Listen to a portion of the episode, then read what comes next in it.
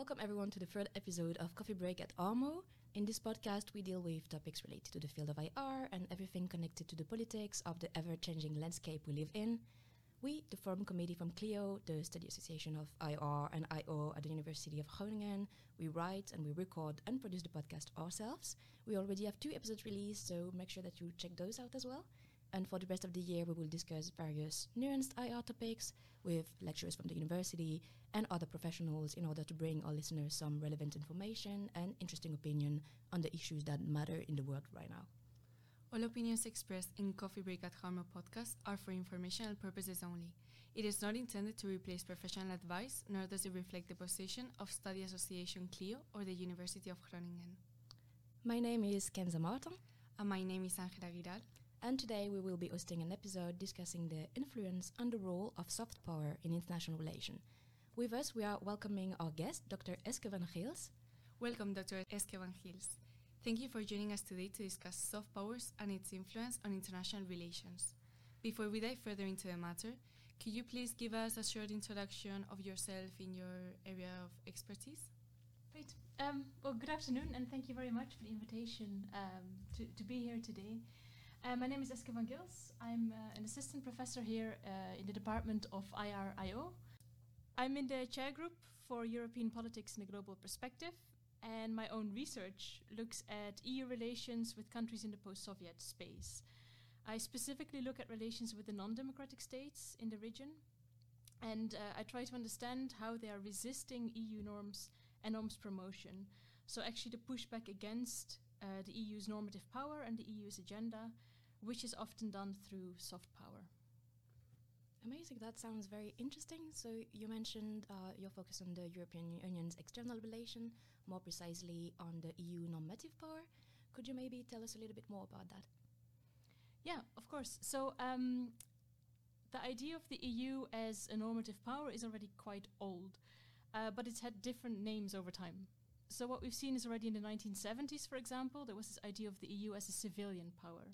The idea is that was that the way the EU is organized is not like a traditional power, but it's actually based on certain principles and it only has civilian means of power. And in the 2000s, this was conceptualized further, uh, specifically by Ian Manners, but also Richard Whitman played a big role in this, with the concept of normative power. And there, the idea is that it's not just that the EU is based on these principles internally, the way it functions, but it also internationally operates at, in a normative basis. Um, and not just that it also acts in certain normative ways, but also just by being, it can already have a normative influence in the world. An example that's often given is that of the death penalty, where uh, the idea is that countries around the EU who wanted to join the EU would abolish death penalty voluntarily just because they wanted to join the EU. So this idea is the EU never told anyone else that they have to abolish the death penalty, but simply by being, it would be an example and what's called a force for the good, and it could actually bring about changes in the neighborhood. It's often also seen as a diplomatic power, so that's not really based on the military, but on diplomatic means. Uh, it has a lot of attention for democracy and human rights, and all of this together creates the idea of normative power. Uh, when I teach about the EU, I, I often represent the EU as a, like a little soft bunny, you know, like a cute, fluffy political actor that doesn't mean any bad in the world. But of course, that idea is also changing. Uh, so the concept of normative power was very much applicable, especially in the 1990s, the 2000s. That that really captures what the EU was in the world at the time. But now it's become less effective. And uh, on the one hand, it's less effective because its own power is declining. Uh, specifically, the financial crisis of 2008 really hit the EU's own power. Also, because there's more divisions inside the EU, uh, growing populism, all of these ideas sort of make this, the, the idea of the EU as a very attractive, very strong, united force yeah, less credible. On the other hand, we also see that other actors are becoming stronger and more attractive. So actors like Russia or China or also Turkey as a regional actor, they gain in attraction to other countries. And so these two movements, these two dynamics happening at the same time actually mean that the EU's normative power is really being challenged, specifically in the last 10 or so years. Thank you for your answer. Um, you were talking about normative power. Would you say that besides that normative power, the EU also uses soft power in its external relations? Yeah. Uh, it's a very interesting question because, uh, of course, there are two different concepts, but in a way, they're also very strongly connected. So, I guess you could argue that normative power, but also a civilian power that I mentioned earlier, or ethical power that's sometimes ascribed to the EU, they're all forms of soft power. So, the idea of soft power was coined in the 1980s. Uh, Joseph Nye was the person who really introduced it, but of course, it has existed forever. Soft power has always been around, it's just that then it became a concept in IR and it was used very strongly. It, it really took on. Now, how to define it is really you can see it as a way as the opposite of hard power, which is a more traditional understanding of power. So, military force, uh, economic might, those are classically seen as hard power. And soft power is then, in a way, everything else. So, other means of getting things done, uh, not through force, but more through persuasion or through trying to get other countries to do what you want them to do. Different examples are economic incentives, for example, um, leading by example, so what the EU tries to do, setting a normative standard in the world, cooperating on certain areas, uh, framing others as allies, um, cultural policy as well. So, soft power really is a very broad concept, actually, um, that can really capture everything except for military and economic might. Now, the EU has for a long time not used the concept of soft power specifically, right? That's why I think this is such an interesting question. The EU would like to use different concepts normative power, ethical power because it's always seen itself as something unique. But lately, it actually is referring to soft power more often. And even this autumn, uh, in a reflection on what was happening in Gaza, Joseph Borrell, he's the, the High Representative for uh, the EU's Common Foreign and Security Policy, he specifically said that actually Europe's influence in the world rests primarily on our soft power. So he used that concept himself as well to identify how the EU actually positions itself in the world. And I thought it was really interesting that he did this. And when you look at soft power in the EU context, I think there's two sides to it, and both of them are very much reliant on the EU's economic power. On one hand, you really have, I think, what you could see as genuinely soft power so, for example, cooperating on certain areas or having a normative influence, right, the death penalty or anything like that. So, that could really be seen as genuine soft power. But perhaps the biggest part of the EU soft power is what some scholars would say is actually quite hard power, namely conditionality. And conditionality means that the EU sets, for example, a trade agreement, and in return for financial support, the EU wants that a certain country changes their, let's say, electoral laws. So you could wonder to what extent is that really soft power, or is that a way of forcing a country to make changes? So there's been quite a bit of criticism on seeing this as real soft power, but in the end, it is still about changing norms in other states. Now, I was thinking a little bit about this, and I, I guess what it really shows, right, the fact that this type of soft power is also declining a little bit, I think it shows that it only works as long as there's an asymmetry. So, for a very long time, the EU had a big asymmetry with many states, especially in its neighborhood. And because of the asymmetry in power, the EU could get other countries to do what it wanted, because the EU had something it had on offer, money, and that's something that other countries needed. And that's why this whole idea of normative power, soft power, worked out. But that's, of course, changing. Right? Other countries are also growing in terms of economic power, and it also diminishes the EU's possibilities for power there. So I think soft power, yes, the EU has it as long as it is stronger, as long as there's a power asymmetry. And the other condition that I think is now being challenged is that an actor has to be unified. So again, soft power, or normative power can work really well as long as the EU acts as one political actor in the world and can take a clear stance. And that's also being challenged increasingly. There's more and more divisions inside the EU, and we've seen that happening especially in the last few years as well. I already mentioned Gaza briefly. Uh, the EU was almost absent there. Right? It's geographically very close, but the EU was almost unable to do anything because it's so divided. A few countries like Ireland and Spain, they were really calling for a ceasefire. But a lot of other countries in the EU, they are siding much more with the Israeli government, and therefore the EU is paralyzed in the end. So soft power only works if you are actually united as a whole, um, and they're not. We've seen a similar example in Karabakh last year, um, 2023, where uh, the Azerbaijani government has been blocking any food and medical supplies to Karabakh for nine months. So there was starvation going on inside the region. There was a lot of pressure on the population. But the EU couldn't do anything. Right? The EU sort of stood by and watched, and was also heavily criticized for that. Until in September, uh, the government actually forcefully took over the region. Um, and again, the EU couldn't really do anything. So we see in these two examples that as long as the EU is not internally very, very unified and clear on its stance, its soft power also becomes, well, weakened, uh, and it can't do very much. So I think it soft power can really help for the EU, but there are some conditions to it, and those conditions have been challenged, especially in the last 10 years. That's a, a very interesting point of view. Um, switching a little bit the perspective and focusing on your research on Azerbaijan, you talked about how Azerbaijan positioned itself more and more on the international scene and particularly on the European Union scene. And uh, do you witness a particular use of soft power in those relationships with the European Union that could explain this success? Mm-hmm. Um, yes, uh, very much so. And I think that's also important to keep in mind that soft power is often seen as used by the big actors in the world, but of course, all countries use soft power. And it's extremely ingrained in the political scene. So we see it happening all the time, but maybe we don't always call it soft power as such. Um, and I think over here also the asymmetry aspect comes in again. Right? So I mentioned earlier that soft power for the EU only works as long as the EU is stronger than the other country.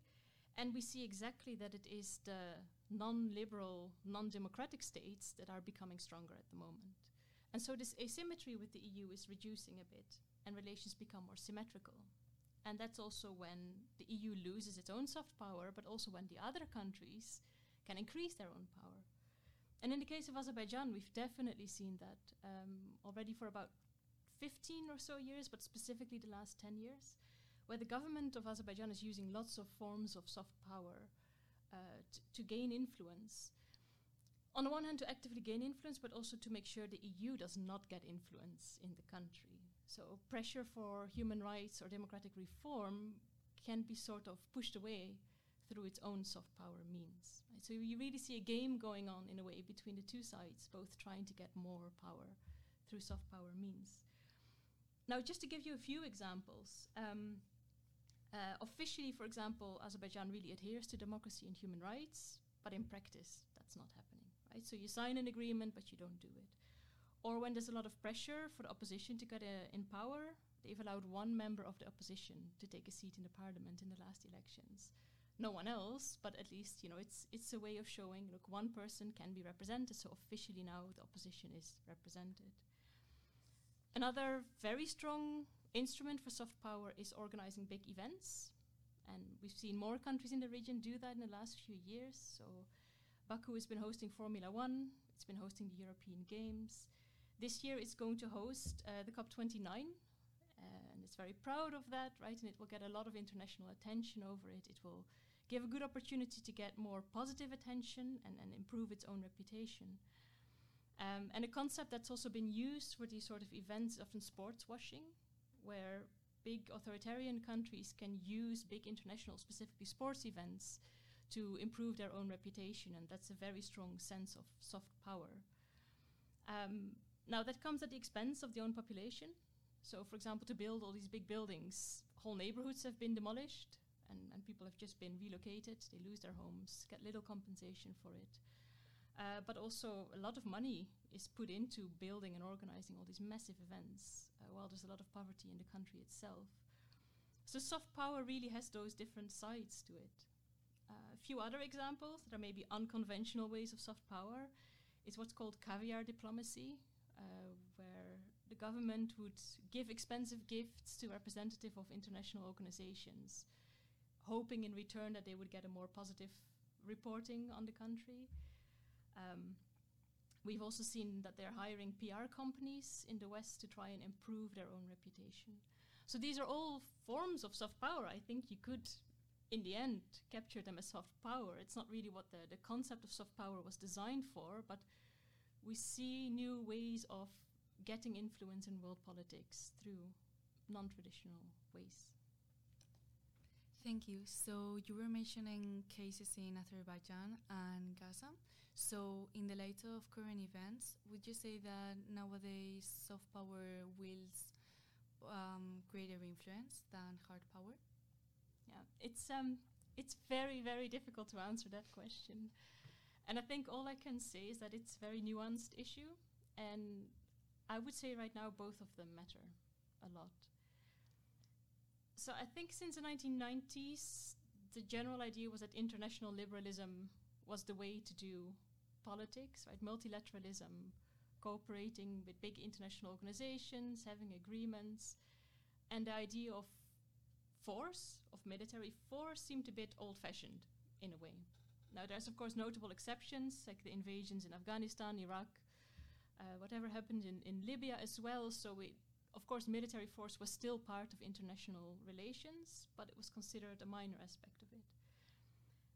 I think the war against Ukraine really changed all of that very much. There's a lot of new discussions of, yeah, it's, it's, it's happening on the ground. A country invades another country, and suddenly military force is very much on the foreground again. And that really leads to a lot of rethinking. When we look at the EU specifically, of course, the EU is suddenly supplying weapons to another country. We, we've not really thought that was possible until now. The EU is increasing its, its military production. So it challenges the idea of the EU as a civilian power very, very strongly. On the other hand, though, I would also like to say I think the war in Ukraine also really emphasized soft power as well, because what we have also seen happening is that the EU uh, started stronger economic ties with other countries in the region. There's much more trade going on with the countries around Russia, for instance, to get closer ties with them. And of course, we've seen that there's a membership offer to both Ukraine and Moldova. And that is sort of another core example of the EU soft power, where it offers membership in return for certain reforms, and that gives it soft power because it means it can shape certain things inside these countries without using hard force. Um, it also makes the EU more of an attractive power. It has been providing support, it's given humanitarian aid, it really tried to to give support to Ukraine and the international community as well. It's been uh, trying to support um, Ukrainian citizens who had to flee the country. So I think the war has shown both that hard power matters, still matters, but also shows that there's definitely a chance for soft power. Um, now the last bit is challenged a little bit because it's exactly that unity that everyone's afraid of right now. Right? The unity in Europe when it comes to supporting Ukraine. As soon as the unity fades, I think soft power will also be gone because you need unity to offer conditionality or to speak up against Russia or to actually give humanitarian aid. So um, it, it's a very odd mixture of soft and hard power, what's currently going on, I would say. Now, I'm also a little bit pessimistic, perhaps, in this regard about the future and whether or not soft power will still matter or if hard power is going to uh, play a bigger role again. I, I'm convinced that soft power, of course, will always stay there. Right? We're not going to get rid of it. It's there. It's always been there. It's such an intrinsic part of international politics that it will it will last. I think the bit where I'm a bit more pessimistic about it, perhaps, is that a lot of um, a lot of states are starting to explore possibilities of soft power and new forms of soft power. I mentioned sports washing already, for instance, uh, but we see that specifically a lot of authoritarian states are starting to use these soft ways of conducting policies. In the past, we've seen a lot of uh, clear resistance and very obvious defensive behavior, but actually, what we now see is more cooperative behavior. So we see that there's this discourse of everyone works together and we're all allies and all of that. But behind the scenes, there's a lot of friction and a lot of resistance going on. But it's just not that obvious. So there are different ways of soft power. For example, the, the PR exercises uh, that I mentioned, or uh, trying to influence right, the caviar diplomacy. So it's a very smart way of getting power in international politics. And I think we need to get more knowledge about what soft power is and what forms of soft power are being used by different states in the international community so that we can also understand what is really going on uh, behind the scenes because I think the classical dichotomy between hard power and soft power is it's very simple, and I don't think it it always captures the realities. Right, there's so much more going on behind the scene, and I think we need to try and really understand what's going on there uh, and see who is playing the game by which rules. Well, thank you so much for sharing such interesting insights with us. With that, we would like to wrap up this episode of the podcast Coffee Break at Harmo.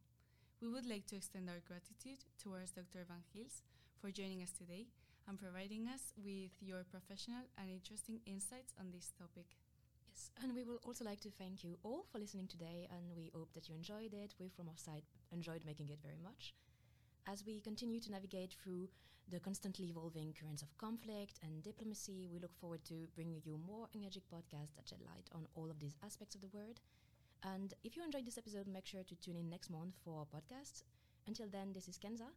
And Uh, Angela? and thank you for listening to Coffee Break at Almo.